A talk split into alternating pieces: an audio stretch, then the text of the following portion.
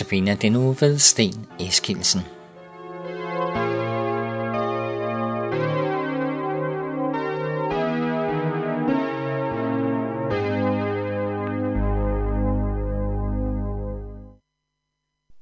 I går der hørte vi forsikringen om, at vi i troen på Jesus har evigt liv. Det er en rigtig god trøst at vide. Men selvom vi er sikret som kristne det evige liv, ja, så betyder det jo desværre ikke, at livet er helt enkelt. Vi møder modstand på vores vej. Det er et vilkår, uanset hvor ofte vi læser i Bibelen og opmuntres til at tro og påkalde Jesu navn, sådan som vi hørte det med apostlen Johannes ord i går. Og uanset hvor tæt et forhold vi føler, vi har til Jesus, ja, så møder vi modstand i livet. Selv disciplene, der jo fuldtes med Jesus, som kunne se ham, som kunne tale med ham, ja, der rører ved selveste Jesus, ja, de mødte også modstand. Den beretning, vi skal høre i dag, den fortæller lidt om, hvem Jesus han er, når tingene ikke bare kører på skinner, men når vi møder modstand. Det er beretningen om disciplene, der var sejlet i forvejen over søen, lige kort efter, at Jesus havde bespist de 5.000 mennesker.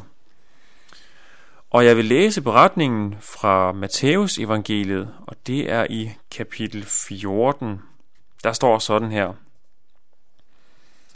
Straks efter nødte Jesus disciplene til at gå ombord i båden og tage forvejen over til den anden bred, mens han selv sendte skarne bort. Da han havde sendt skarne bort, gik han ene op på bjerget for at bede, og da det var blevet aften, var han alene der. Båden var allerede mange stadier fra land og kæmpede med bølgerne, for vinden var imod. Men i den fjerde nattevagt kom han til dem, gående på søen.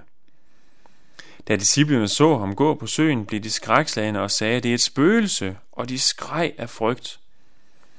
Og straks talte Jesus til dem og sagde, Vær frimodige, det er mig, frygt ikke.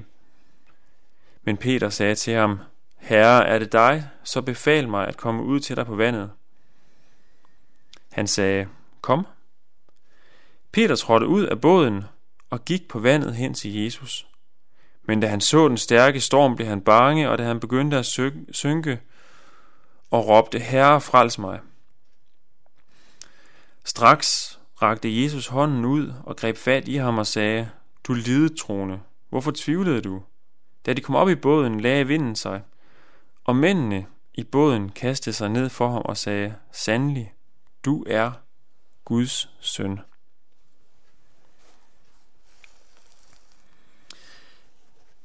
Jeg kan godt have det som Peter, når jeg står over for noget nyt. Jeg har brug for, at Jesus siger kom. Ofte må jeg stole på, at jeg så at sige kan gå på vandet, når bare det er Jesus, der kalder, og når bare jeg har Jesus for øje. Men hvad var det, der skete for Peter? Ja, han kom til at kigge ned. Han kom til at kigge væk fra Jesus. Og med det samme meldte tvivlen sig, og han begyndte at synke til bunds. Heldigvis var hjælpen nær. For med det samme, da Peter råbte om hjælp, rakte Jesus ham hånden. Læg mærke til, at der ikke er tale om nogen responstid, som det så ofte nævnes, når vi ringer 112 om at vente lange minutter på, at hjælpen når frem. Læg mærke til, hvad der står. Straks rakte Jesus hånden ud. Straks. Det samme så vi, da disciplene blev bange og troede, han var et spøgelse.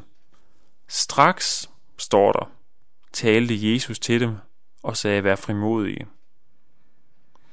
Jesus var der med det samme. Var han virkelig bare hurtig til at komme hen til Peter? Eller var det et heldigt sammentræf, at han stod lige ved siden af? Eller kendte Jesus måske Peter så godt, at han vidste, hvad der ville ske, og derfor stod klar til at gribe Peters hånd.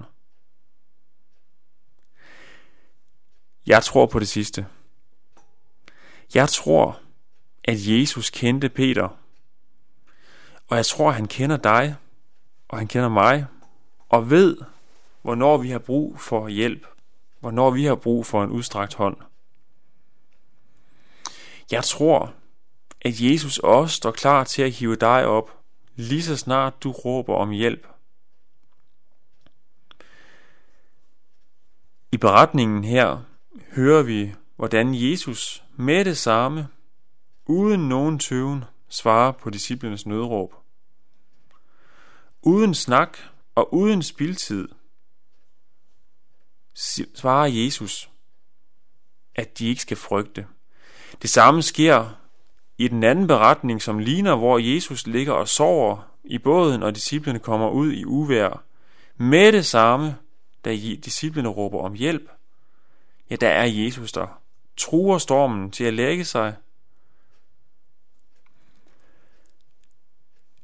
Et andet sted i Bibelen, i salme 37, der står der, Overgiv din vej til Herren, stol på ham, så griber han ind. Det er også et godt ord at læse i den her sammenhæng. Lad Jesus gribe ind. Overgiv tingene til ham. Håb på ham. Ja, så skal han nok række dig en frelsende hånd, når du råber om hjælp. Amen.